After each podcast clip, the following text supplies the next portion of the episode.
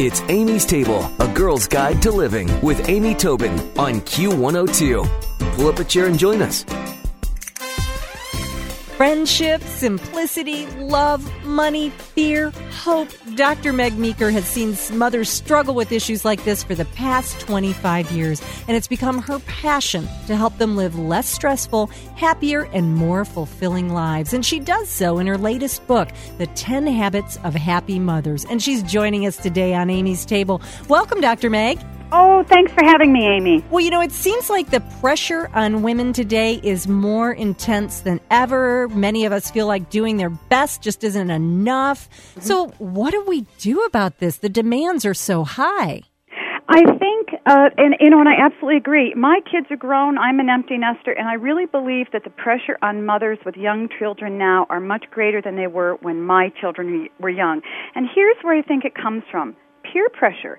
You know, we we get on this treadmill and we run, run, run, and we run our kids around and we experience so much stress in our lives and many of us don't want to do it but we do it because everybody else is doing it we're afraid to stop and i think that we're afraid to stop because we feel that no matter what we're doing whether it's trying to be a better mom trying to raise higher performing kids trying to stick to our diet trying to do better at our jobs we're always falling short of the mark. We're never good enough. And this propels us forward. And so what I do in the book is say, you know what, we don't need to live like this. Let's pay less attention to the external workings of being a mom, of doing motherhood, and let's get back to being mothers. Focus on our inner world, the things that really make us happy. Life goes a whole lot better that way. Oh, you know, that's, uh, I'm sure there's a, a, group of women across the listening area right now going, oh, that sounds good. well, is this pressure something we put on ourselves or is it our friends or is it society or is it our spouses or is it all of the above? No, I think I think it's all of the above. I think that it's honestly a lot of it's just what our culture is telling us. Who is our culture? Our culture is us. It's our friends. Um, it, you know, it's our husbands. But basically, mothers walk around constantly. We beat ourselves up constantly. We need to do better. No, we can't this because we've got to with, do something for our kids. We've got to work more outside the home so that we can make sure our kids have this opportunity. And what we're doing is we're selling ourselves short. We're robbing our kids of the best of us and we're robbing ourselves of the real joy of motherhood. And we've really lost that joy. Uh, I read that 45% of mothers across America say that a lot of the joy has left their lives because we're so stressed. We're bombarded with so many messages that we need to do more and do more and we just quite honestly can't keep up. And I don't think fathers feel this way, but certainly we, we mothers do. Well, you know, it's funny because the phrase 24 7 kind of sums it up, doesn't it? I mean, it you know, right there, we want to be super moms 24 7. Well, I think it's interesting that one of the things you recommend in the book, The 10 Habits of a Happy Mother, is to learn to make time for solitude. And in all of that frantic busyness you just sort of overviewed, there's no solitude a lot of us are giving ourselves. Oh, none, none at all. And you know, mothers, I it's funny because I talk and mothers will say, "Well, I just don't even have time to read a book. Simplify, have solitude." Are you kidding? And and as one wise friend told me one time, we always make time to do the things we really want to do. Any mother, if she has an infant, I have four kids, so I've sort of been there, done that. They're grown now. But no matter what stage we are in our kids' lives, we can each find 10 minutes a day to shut the door, turn off the radio in the car, the CD player while we're waiting for our kids in the park not to come out of school, quiet ourselves and listen to ourselves think. You know, and then it becomes so refreshing. We can extend that 10 minutes to 15 minutes. If it's a lunch break at work, close the office door, turn off the music, and it also, I encourage mothers to sit in silence just to take some big deep breaths, meditate, pray, but learn to like our own company where we lock out the noise. It's remarkable what even small things like that can do to make our days so much better. Oh, and once you have a taste of it, you're going to want to make sure you have it in your life every day. Well, you know, you talk about meditate or pray or be silent. Well, a couple of the other things I know you recommend is confronting fears and seeking hope. You can do both of those when you're praying or being silent or meditating as well. You absolutely can. And again, many of us know what we need to do, but we never take a big deep breath and give ourselves permission to do it. You know, simplifying and facing our fears. And I encourage the mothers in my practice to say, ask ourselves hard question. Why do we do what we do? Why do we work so hard? Why are we always insisting we need to lose that last 10 or 15 or 20 pounds? Why are we running our kids to so many things? And the, and the, really what it comes down to a lot is fear of not doing it. Fear of saying, I'm not going to do that anymore.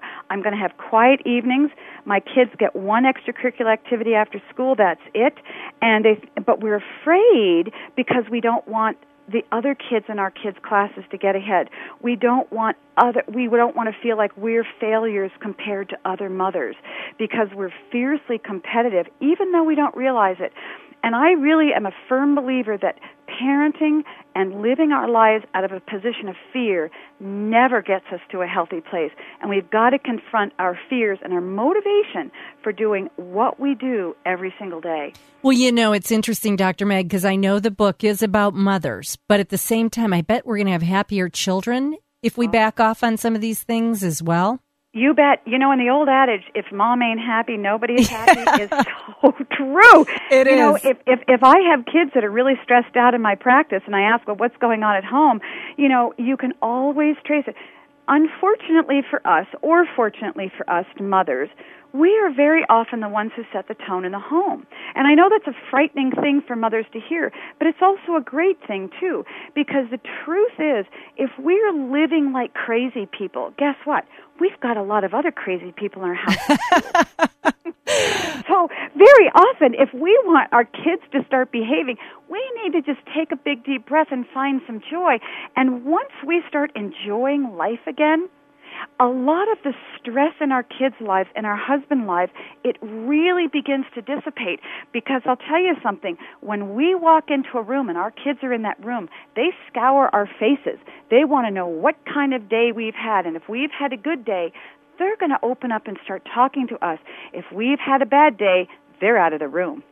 Interesting. You know, that is so true. Now, I will tell you, I agree with everything you're saying. And one little part of me is saying, but oh, that's a little more pressure to be the one to set the mood for your family. yeah.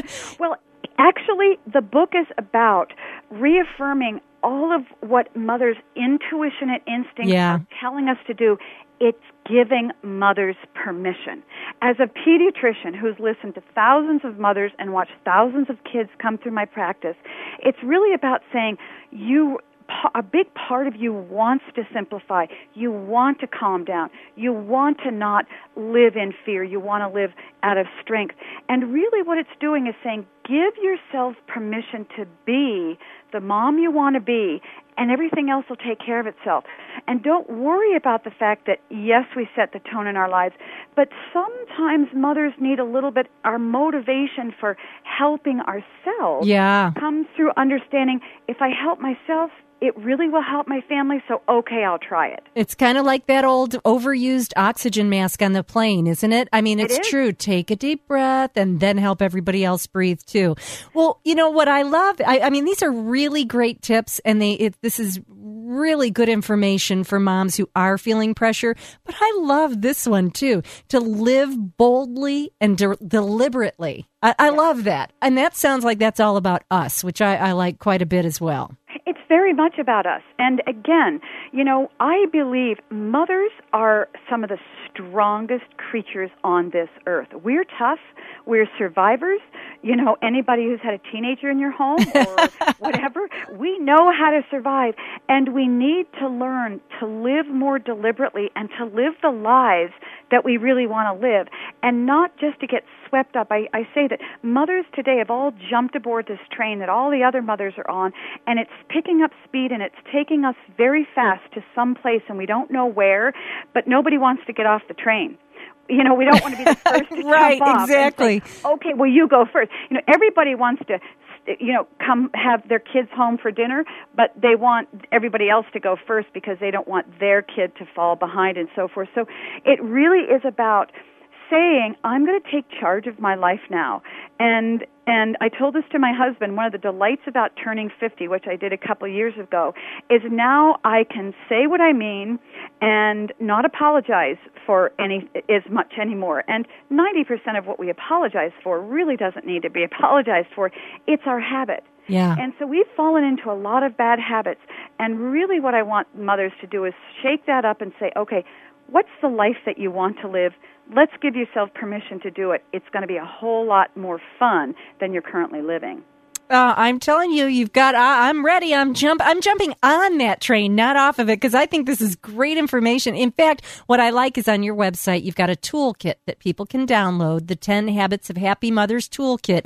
You can download this. I think it's 23 pages that'll walk you through how to live boldly, purposefully, the life that you want. And and uh, it's just great information, Dr. Meeker. I, I've enjoyed speaking with you so much. I'm going to put all of your information on amystable.com and we can send people to your site, which is, mm, uh, what's your site again? Uh, megmeekermd.com. Pretty easy. That's terrific. I- I've really enjoyed speaking with you today, and I really appreciate all of your help having us adopt the 10 habits of a happy mother. Thank you, Amy.